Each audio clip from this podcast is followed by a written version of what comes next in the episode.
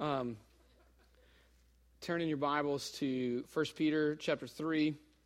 We'll be there. Um, if you don't have a Bible, there should be one in the pew somewhere around you that looks like this. And uh, it's, we're going to be on page 856 in that Bible. If you don't own a Bible, then let this be a gift to you. Um, if your mother doesn't own a Bible, you can take that and give it to her. Happy Mother's Day. Uh, took care of your gifting right there. Um, and so the only thing I ask in return is that when you get home, there's a few pages printed in, on glossy paper and color in the beginning. When you get home, read through those. It'll let you know a little more about um, what we believe this whole book is about.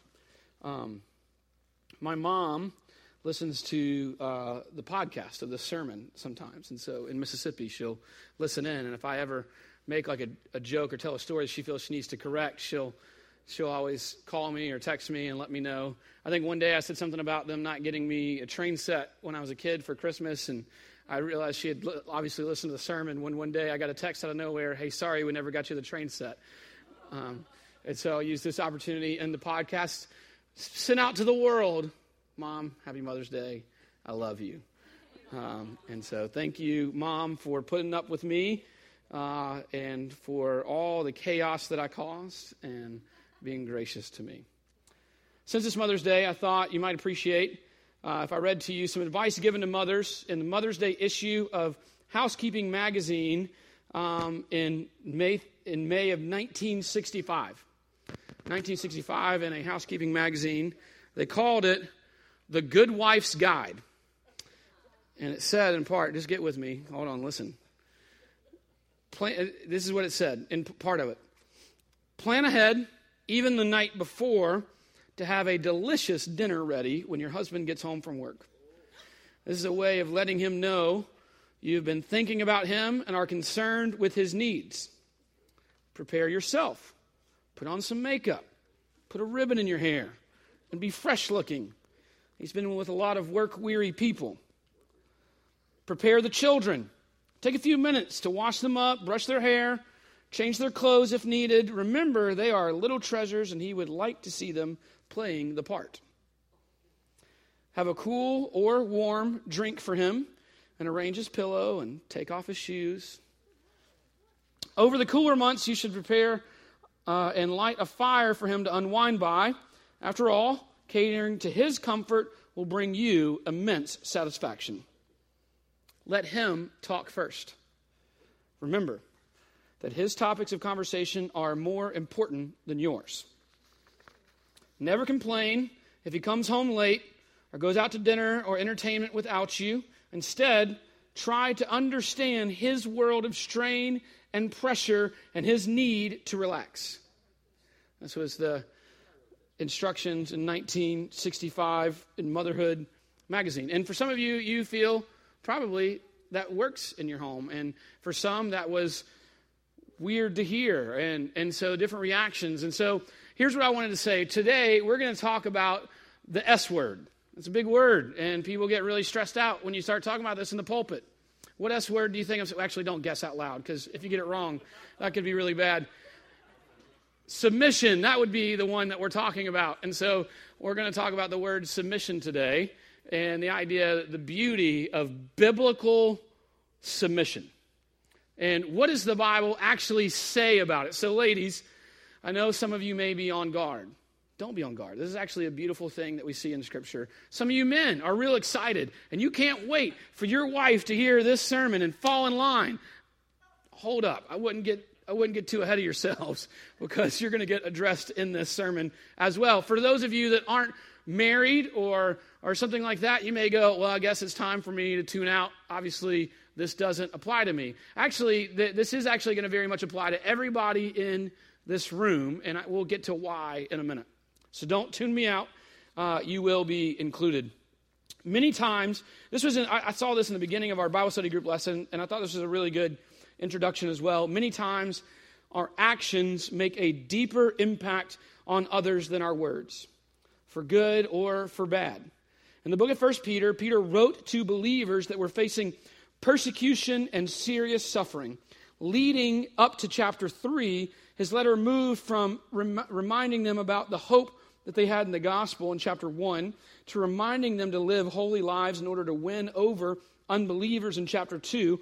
It is under this main idea in chapter 2 that we find the charge to submit to authority for citizens to their government leaders, servants to their masters, and now wives to their husbands.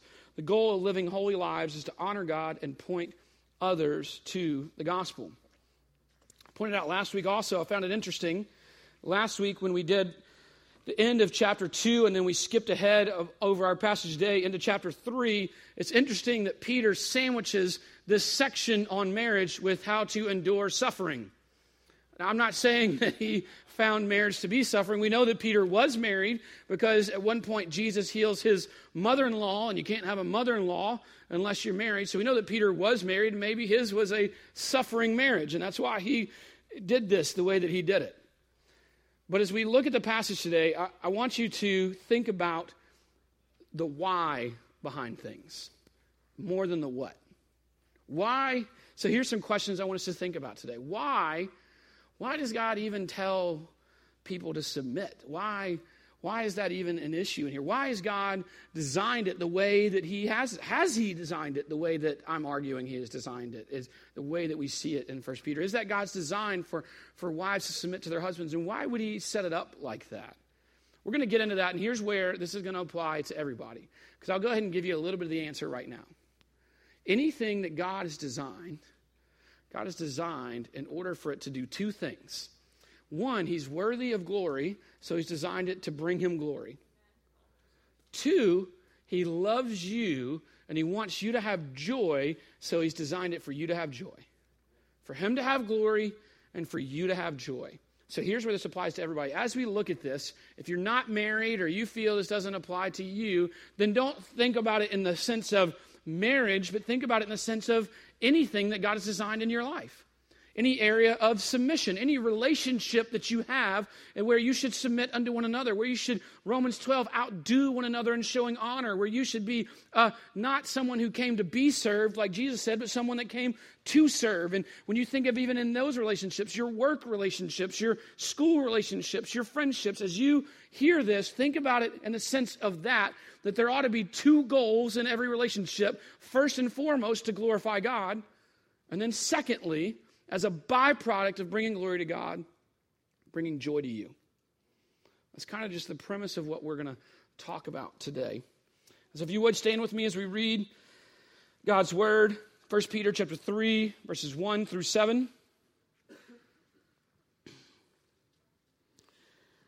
Likewise, Wives, be subject to your own husbands, so that even if some do not obey the word, they may be won without a word by the conduct of their wives.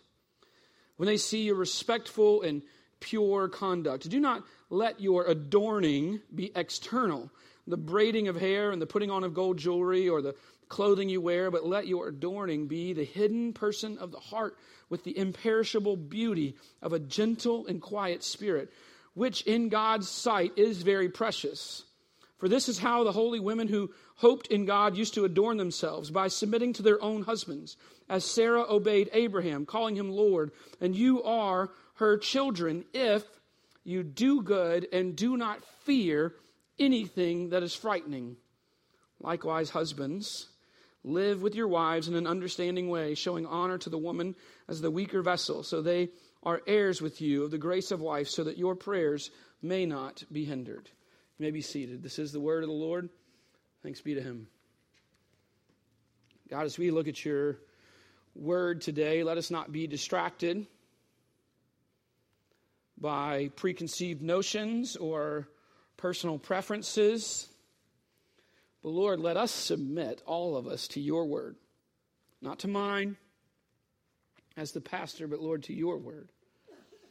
And let us see what you have for each and every one of us. Lord, I pray that you would, in spite of me, make this impactful and glorify in, in, in, the two ways we talked about, Lord, that we, we would glorify you, that in our lives, each of us, as we hear your word, would further glorify you with our lives and find our joy in you as a result. Lord, that even single people here or or anyone that feels that this passage doesn't apply to them, Lord, that you would use the power of your word and the power of your Holy Spirit and the preaching of your word to bring us to you. Let us draw near to you, Lord. In Jesus' name we pray. Amen. The first thing we've got to understand is that submission has a purpose. There's a purpose to this, right? And so we talked about in our Bible study group, pause for shameless plug, as I will do often. You need to be in a Bible study group because uh, we want you to truly engage in God's Word. And so the way we've set that up here, and we think it's a pretty decent way, is for you to go into a Bible study group before this service and actually discuss God's Word with God's people. Uh, and you discuss kind of the same topic or, or even scripture before it's being preached, and so that it can already start to warm your mind up um, because, truth be told, you could read the same passage every day for the rest of your life, and if you'll submit yourself to it, God could just continue to speak to you because it's God's living word, and we think it'll engage you in a deeper way.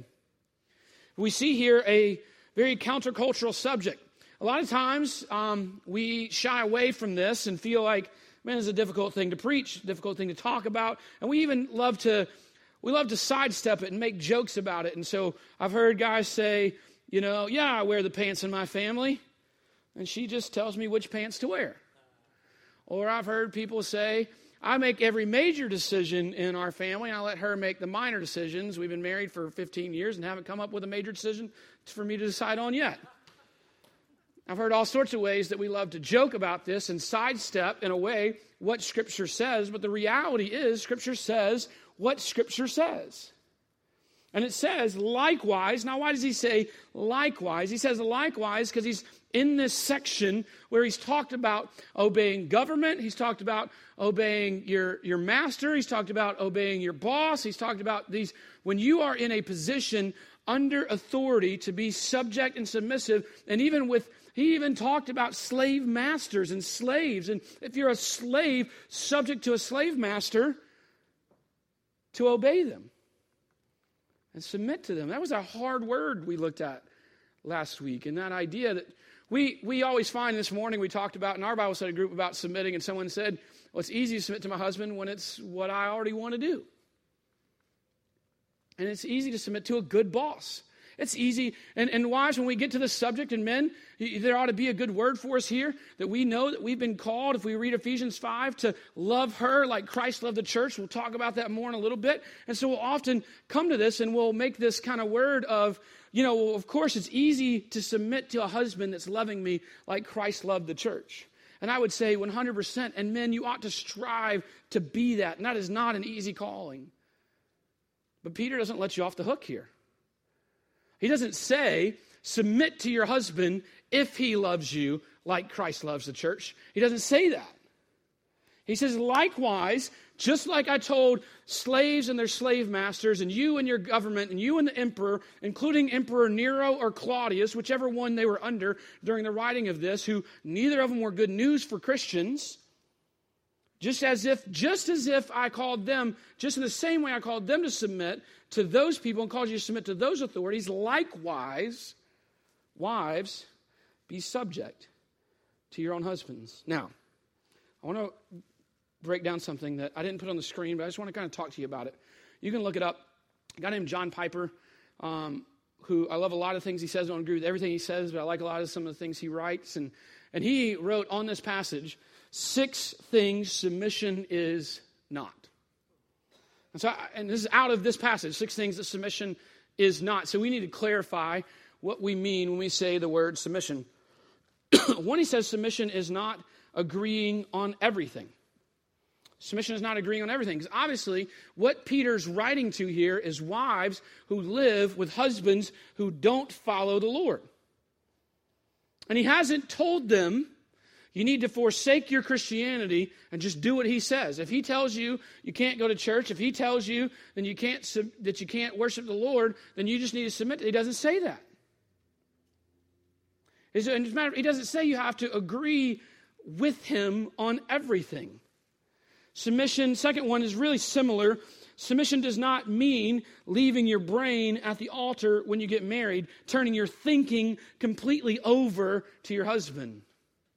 God has uniquely created you to be you.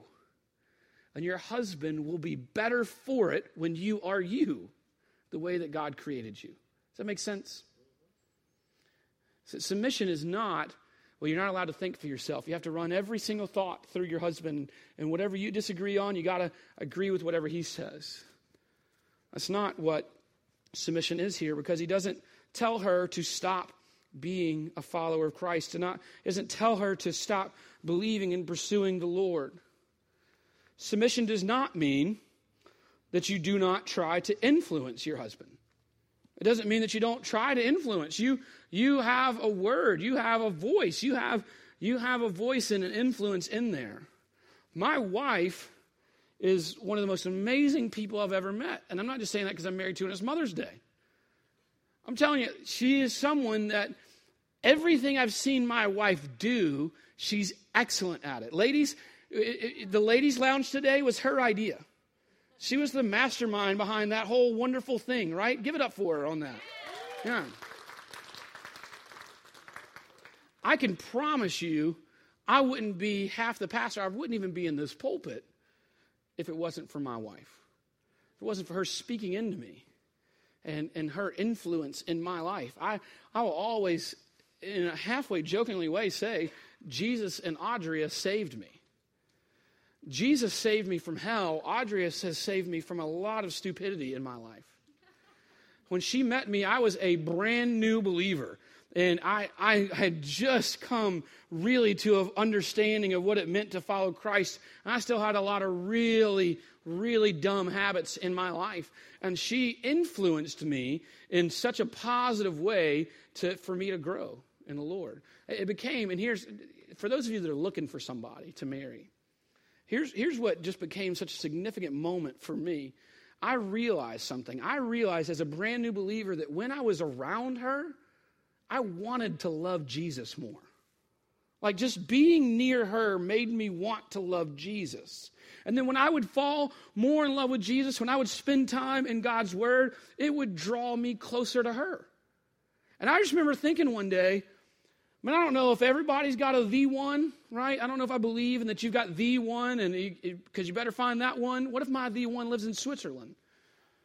Right? I don't know if everybody's got a the one. I know I do because I thought about it that moment. I thought, if if growing closer to the Lord makes me want to be near her, and grow, being near her makes me want to grow closer to the Lord, I better not screw this up. Matter of fact, my choices of ladies before her, and I won't tell you how many that was was not pleasing to my parents to the point that when my father met Audrey for the first time, she'd come over to the house, and when she drove away, my dad, dead serious, looks at me and goes, Son, I don't know how you pulled this one off, but do not screw this up. when we got engaged, he let me know, just so you know, if you guys get into a disagreement and a fight and it gets to be a pretty big deal, I'm taking her side. And I thought, well, so were her parents. So what am I going to do? It is only by the grace of God. Listen, she has been a major influence in my life. Submission does not mean that you are silent and that you have no voice and that you have no influence in decisions made. Submission also does not mean putting the will of the husband before the will of Christ. Some of you ladies may not have men that lead you well. And listen to me. If in any way they lead you to do anything contrary to God's word, you are not called to submit to that. You are, you are not called to submit to that just because he's your husband. And I'll, I'll, tell you why in a minute. We're going to get to why would God do this? Why would God say this? What is the purpose? Let's, let's cover what it's not first. Submission does not mean getting all of her spiritual strength through her husband. Now, husbands, Ephesians 5 tells us our responsibility to wash her with the water of the word, right? It's our responsibility to lead our wives and our families spiritually. And some of you men need to step up and you need to own that role that you are the priest of your home. But listen, if he's not doing that, that doesn't mean that you don't grow. What and I've seen this in my life when I've grown distant from the Lord and I've seen my wife grow so close to the Lord. It challenges me, influences me. What if, what if, ladies, what if in that moment when your husband wasn't, what if, and we'll get to this one without a word in a minute, what if you were so in love with Jesus that it just radiated out of you that, listen, he's going to get frustrated with you. He might even make fun of you about it. Know that that's the sin in his life and that it's being convicted and confronted. We talked about this last week with slander. If you live a holy life, you will be slandered. If you live a holy life in front of your friends and you, you set a code of holiness for your life in front of your friends, you will get made fun of. You will get slandered. And sadly, this is often true in marriages as well. When you pursue holiness, ladies, and your husband doesn't want to do that, he'll find ways to throw little jabs in there and make fun of it. Push on. And every time he does that, tell yourself this that's the Lord shaving it off on him. That's the Lord sharpening his iron. We talk about iron as iron sharpens iron. Do you realize that is a violent process? Iron sharpening iron is not like rubbing your hand on a nice blanket iron sharpening iron is painful. And your husband, in his pride, is going to react at times wrongly to your influence in his life. When that happens, just praise God and push through it. Keep praying for him. Submission does not mean living or acting in fear. We'll get to that verse in a minute. On the, I'm going to ask Audrey to come up here for just a moment. If we can turn the pulpit mic on, um, I want her to share for just a moment with you. There's something she has a practice, so a little vulnerability for you. I don't know if you know this, but I'm not perfect. I'm not always a great husband. And so when I'm not a great husband, which has only happened once or twice maybe, she has a practice that she does that she learned from her mother. I wanted her to share with you ladies. Hi. Um, well, when we first got married, uh, you know, things would happen. There would be conflict. And I called my mom and I was like, what do I do? He's just not doing this thing that I want him to do. Um, and it's causing strife and I'm nagging him and all this kind of thing. She's like, well, baby, you just need to do what I do. And I was like, well, what do you do? She said, well, you just need to tell God on him. And I said, what? It hit me in that moment. Um, I was trying to be Jimbo's Holy Spirit. There's nothing I can do to change him. The only thing I can do is change me. Um, and I can go to the Lord and I can take our trouble to him and I can take my conflict to him. Now I go to him and I tell him, number one, hey, this is hurting me, this is bothering me. And then I go, if nothing changes, then I go to the Lord. Because in that moment, I realize there's nothing I can do to change his heart. And I have to go to the only one who can. And so that's just been our practice. Amen. Thanks, baby.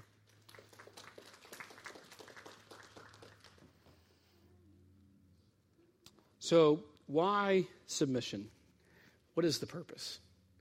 Well, we talked about it earlier. Everything has has really two purposes a primary purpose and a secondary purpose. And so now I want to ask my kids if they'll come up here real quick. All three of them, they didn't know I'm doing this. There's a practice we have in our family that we've, we've come up with because we started really thinking about when we had our first kid, what, what do we want these kids to end up like when they're adults? And so we have, and many of you have heard this, we call the Stewart core values. And so I know they know it because we had a good conversation about it this morning. And so, um, all right, so loud so everybody can hear you and not super fast. Guys, what are the Stewart core values? Respect, integrity, self control, and joyfulness. All right, now why? Why do we do Stewart core values? For the glory of God and our joy. All right, give it up for them. Y'all go grab a seat. Now, do they fully understand what that's all about yet? Probably not. But here's, here's why we're trying to do it. Now, check in in 20 years and ask us how it went, right? Well, why are we doing it? Because here's what I want them to get the same thing I want you to get today.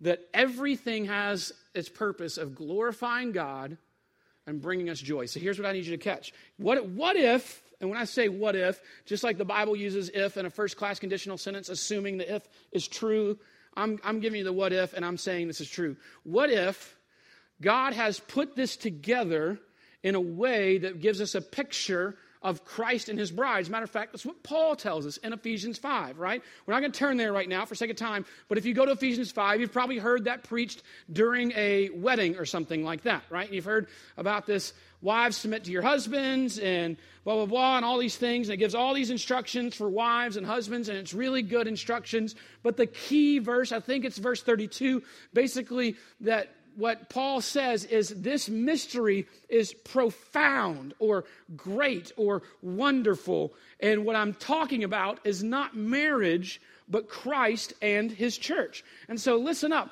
When you change the why, it'll change the way you do things. We talked about this in our Bible study group. If the why for submission was because just for practical purposes, it makes sense for one person to be the head. And that is true practically. It is very true. Somebody has to eventually be the ultimate decision maker when there's conflict. Somehow, you got to be able to come to a conclusion. But that's not why God did it, because if that's why God did it, if that was the only reason, if effectively the purpose was just to get things done practically, then follow me, follow me logically with this. If that were the reason, then as a husband, I could say, here's where we need to go. And Audrey could say, no, I don't want to go there. And I could go, woman, the Bible says, be quiet, be quiet. This is where we're going. This is what we're going to do. And maybe, maybe by the grace of God and humility in her and the Holy Spirit, she doesn't snap my head off. She quietly, maybe fearfully, even says, okay, that's what we'll do. So she follows me right along to where we're going. If the purpose was to get things done, if that were the purpose, then haven't we accomplished the purpose? We have if that were the purpose. If the purpose, if the reason that God did this was practicality, or if it was because, well, you know, women are just so emotional, they can't be good leaders. Maybe you don't say it out loud, but maybe you feel that way. Right? Or, well, because just naturally, this is, you know, men are the superior gender. Well, if that was it, then God wouldn't have written it the way He did. Right? What if what if the Word of God is true? And what if the Word of God tells us, and it does, that this is to be a picture of Christ and His bride? That we, as the church, right now, not this building, but the people, are the church. We are the bride of Christ. And Jesus is the groom. And how does Jesus love His bride? Unbelievably. Unbelievably gentle and gracious and merciful. Think about how Jesus loves you. Just for a moment, think about this. And maybe you don't understand how much Jesus loves you, and I want you to get it. I want you to get, we were reading in our prayer time this morning at 845 that in Psalm 139 that Jesus, that God knows every thought you've ever had. We talked about this a lot. If, if you knew every single thought I've ever had, I promise you, you wouldn't respect me anymore probably say the same about you. Jesus knows your every thought, He knows your every deed. And not only does He love you, not only does He show you grace, He, catch this, men, follow me. Jesus loved, we're to love our brides like Jesus loved the church. This is key. Jesus initiated reconciliation when He wasn't wrong. Right? You, you get what I'm saying here? So there was, there was tension, there was beef, there was a problem between Jesus and his bride. The groom and the bride had a problem where they couldn't come together. We are the bride, he is the groom. We could not be with him because of our sin, no fault of his. I mean, you, you got to catch this. There was 0% fault of Jesus, yet he is the one that initiated reconciliation. He is the one that stuck up, stood up and took all the punishment, that took all the pain, that took every step to make things right between us and Him. Men, maybe you should stop trying to win arguments and start trying to win the relationship. Maybe, as my father told me, son, you'll never win a fight in your marriage, especially when you win. That laughter means you know that's true. You've done that. I've done that. I've won the argument logically, right? I've, we've come to the conclusion, decided I was right, she was wrong. Well, boy, things were awkward for a little while, right? Well, what if the relationship meant more to you? What if it meant more to you, the us? What if, whether, what if rather than fighting for me or even fighting for her, I fought for us? And the us became what was important. Men, this is the goal. This is the scriptural model. This is what Jesus shows us when he dies on the cross to pay for our sins so that we can be lovingly brought in as his bride. And he wasn't wrong. Listen, men, you haven't had an argument where you haven't had fault. You don't have an argument with your wife where you're not at some point at fault. Yet Jesus was at no fault. And he initiated, he humbled himself. He, even in Philippians chapter 2, uses the Greek word kenosis, emptied himself of his divine prerogative. Listen, if anybody could demand obedience, if anybody could say, hey, fall in line, it would be Jesus. And catch it, he wouldn't be wrong to do that, right? I mean, Jesus wouldn't be wrong to come to you and go, hey, hey, fall in line. But we don't see that he did that. He, we, we see that he lovingly and graciously, with truth, called his bride unto him. Well, you don't know my wife. You're right, I don't. I don't really see any exceptions here. So if, if that is the purpose, then it changes the why, the how we do it. If we understand the why, it'll change the how. Secondly, strive for beauty that is precious and imperishable. Look at verses 3 and 4. Do not let your adorning be external. Yours may even say merely external. The braiding of hair, the putting on of gold jewelry, the clothing you wear but let your adorning be the hidden person of the heart with the imperishable beauty of a gentle and quiet spirit, which is in God's sight very precious. Now, the word adorning means uh, that, that which you use to call attention to yourselves or that which you are known by, right? And so, so understand this is not a prohibition against gold jewelry. I can give you a couple of reasons for that. One, uh, the let do not let your adorning be external can be translated possibly merely external. That's one argument. Second argument logically is it says it talks about the braiding of hair, the putting on of gold jewelry, or the clothing you wear. We are all grateful that today you decided to wear clothes. It is not prohibited in the scripture here. Just like that is not prohibited, gold jewelry is not prohibited, braiding your hair is not prohibited. This is not a prohibition. That's not what the scriptures say, because logically, if you say that, you would have to prohibit clothing as well, which praise God we have not done. But here's what it is is what is your identity? What do you want to be known for? Do you want to be known as the lady who always has it together, who always kind of presents themselves well? Look, present yourself well but not to the expense of your identity or not to the expense of your family. So, I'll be honest, it's a little hard to call ladies out on Mother's Day. It's a little intimidating. But maybe this is a scenario that might be familiar to you. Maybe it's not. So, if it's not, that's fine. Maybe getting ready for church on Sunday morning, you're so concerned with getting yourself looking good that you end up snapping at the kids and snapping at your husband and barking orders at people and not speaking in respectful ways to people. Right? This is just an example, right? Of what it means to not let your adorning be merely external. Because here's, here's the deal, ladies. At that moment, what you've chosen to do is make your external appearance more important than your internal character. Right? I mean, am I, am I wrong? You have chosen at that moment to say, it is more important for me to look good than for me to treat you with respect. Do not let your adorning be external. Don't, So I would say it this way don't dress and present yourself in a certain in such a way that you desire for people to just stare at you. Admire your beauty, yes. Admire how you dress and your style, yes. But what if that's all you were known for? What if, rather than that, you were known for being a woman of character and of godliness, respect, integrity, self control, and joyfulness? Wouldn't that be better than being known as a woman who has it all together? Or maybe this. Maybe. I'm, I'm treading carefully here. Maybe you put on makeup because you're so scared of who you are without it.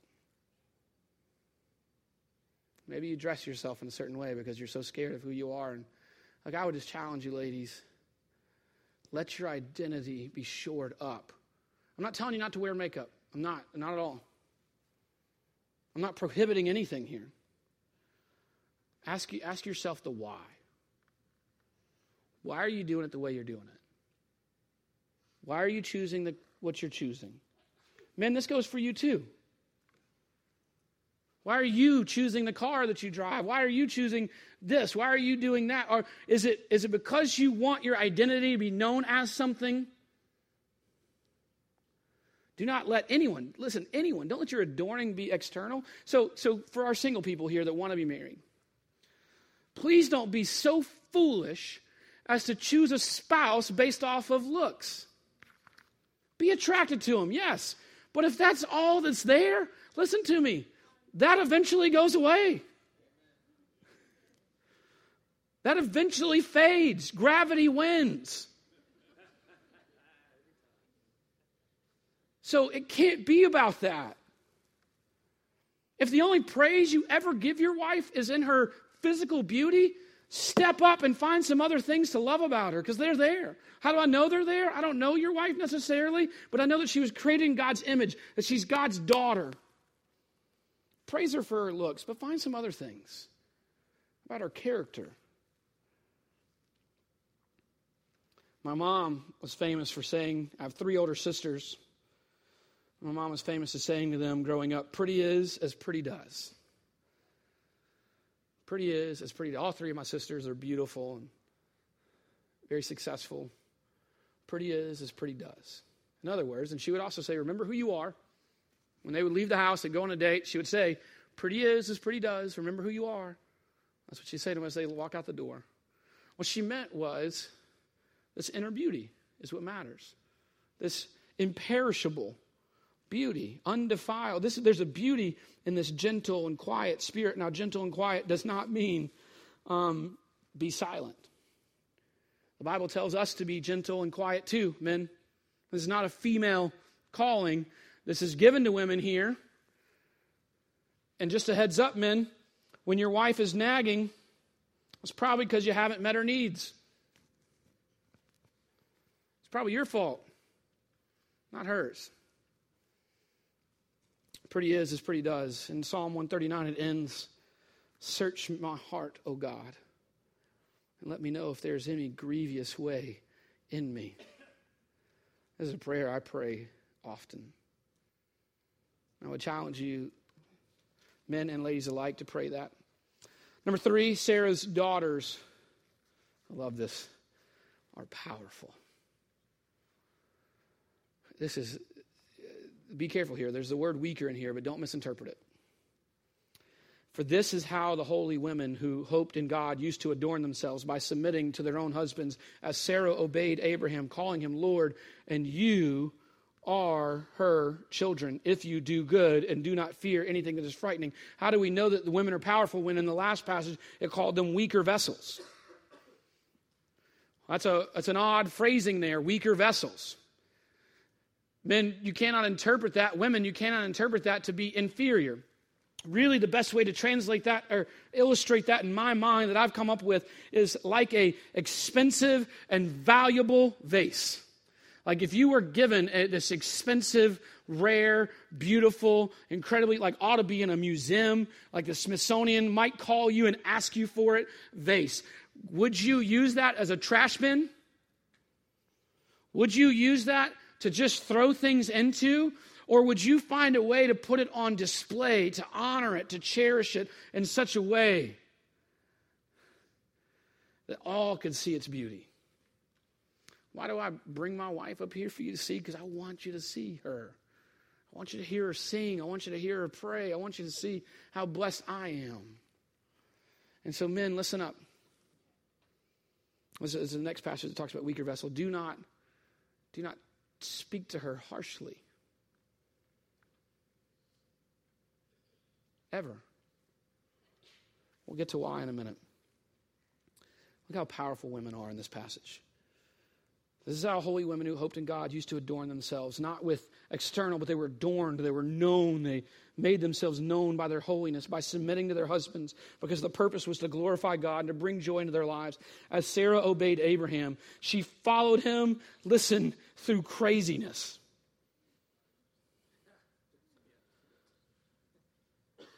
And listen, ladies, you are her children. If you do good. And I love this you do not fear anything that is frightening. What if, what if you found your identity in Christ so much that you were no longer fearful of what other people thought of you? What if, what if you were so rooted, your identity was so rooted in who, how Christ sees you, that when you thought, I'm unlovable, I'm unacceptable, I'm not good enough, you could look at the cross and say, Would Jesus Christ ever die for someone that was unlovable? That wasn't good enough? If you measured that up to the cross, you could discount what anybody else says, or at least even what you perceive they say. Because often people aren't saying as much to you as you think they are. You think that people think that you're ugly or dumb or not good enough or who cares what they say? Measure it to the cross and find your identity there. All right, we're running out of time, and I got to throw some blows on the men before we leave. The ladies get six verses, and the men get one, but it's a haymaker. Likewise, husbands, just like slaves to their masters, us to the government, and wives to husbands. This is important, so I'm willing to go long for this. Men, listen up. Live with your wives in an understanding way. Let's stop there for a second. A great example I can give to you of this is if you've ever done the love languages. You guys familiar with love languages? It's not scripture, but it's just a good idea. It's just good stuff, right? Um, so just as an example, if if your men, if your love language is touch, uh, affectionate touch, but it's not even like on your wife's radar, affectionate touch. She doesn't want you to hug her. She's not interested in cuddling, right? I'm not saying that's your story, right? Whatever. Just whatever love language, pick it. Pick one that your wife's is not, and what if it's yours, right? We tend to, where we mess up in that is we tend to speak in the language that we hear the best. And so, if my love language is touch, I may have a tendency to, to give loving touches, hugs, and, and, and cuddle, and maybe that's not the way she receives that, right? Or if it's words of affirmation, and I, I just so badly want to hear words of affirmation that that's how I choose to show love to her is to give words of affirmation, but that's not, maybe it doesn't mean anything to her, right? I've not, I've not taken time to understand her. See, here's what we like to do, men. And if we're honest, sometimes when our wives say things that we don't understand, we like to dismiss them. Stop dismissing your wife. Figure out how to understand her. Live in an understanding way. Pursue her. Catch this, men. You're never, ever, ever done pursuing your wife. You don't reach a finish line. You haven't won her entirely yet. You are always to love her like Christ loved the church. And doesn't Christ constantly pursue and love us? So pursue her. Figure out how to understand her. How would she receive love? Showing honor to the woman is the weaker vessel. Again, it's an expensive vase. And so here's the deal, man. When you dismiss her, when you speak sarcastically or speak down to her, when you speak harshly to her, when you treat her harshly physically, and I'm just going to pause for a moment, ladies. If you are in a home where you are being treated harshly physically, please come talk to somebody. And don't stay in a dangerous situation just because the Bible says to submit. That's not, the Bible's not saying stay and get beaten. It's not saying that. Please come tell me, come tell my wife. Let us help you. Men, think about the way you speak to your wife, the way you treat her. Do you, do you respect her or do, you, or do you dismiss her? Do you say words that build her up or do you say words that cut her down? Do you put her interest above your own? Because here's the whole irony, the whole thing. Although they're called to submit to us, we're called to serve them. Right? Submitting ought to be easy for them. Submitting ought not be a dirty word. It ought to be a really easy thing to do because we're constantly trying to pursue their best, their joy, what builds them up. Who doesn't want to submit to someone who's constantly looking out for their interest? So stop looking for your own. Lay, listen, men, lay your life down for your wife. That's how Jesus loves us. And that's how we've been called to love her. Since they are heirs with you in the grace of life, so that your prayers may not be hindered. Two things, and then we'll close with that. One, they are joint heirs, co heirs, not inferior. The Bible does not present women as inferior to men in any way. They're not less than.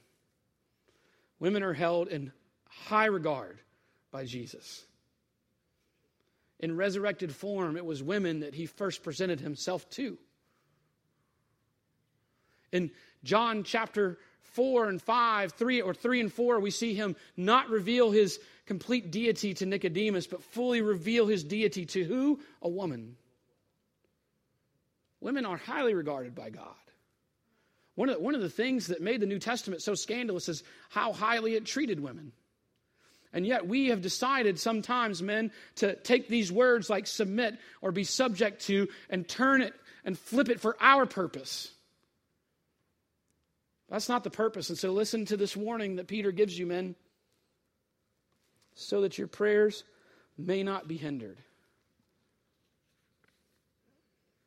If I were to show up in my father in law's house with my wife and kids and speak disrespectfully to his daughter in front of him and then ask him for a favor, how do you think that would go? It, it might end, it might end outside in fisticuffs. When men, when you have been entrusted with a daughter of Sarah, a daughter of God, powerful, and you diminish her and speak disrespectfully to her, do you wonder why God may not be answering your prayers? This is what the word says. But here's the good news. As Jesus did die on a cross. He did lay down his life for you, men, women, children, all of you.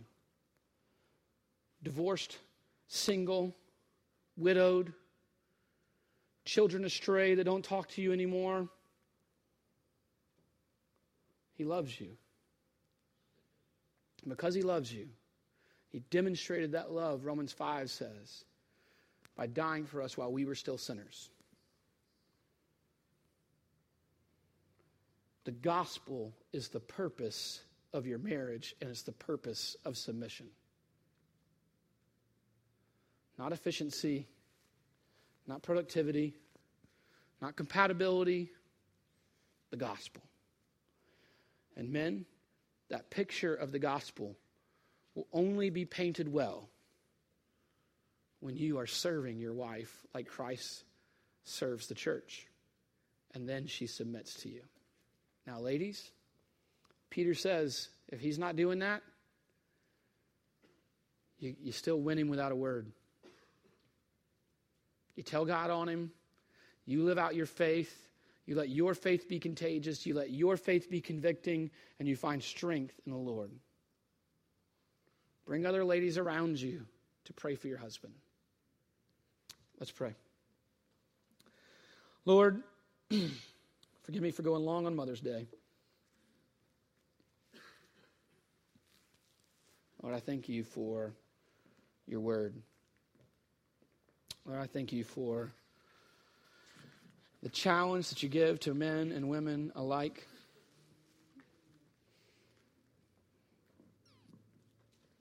And Lord, I pray that we would live our lives for the primary purpose of glorifying you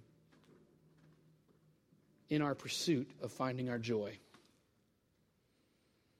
In Jesus' name I pray. Amen.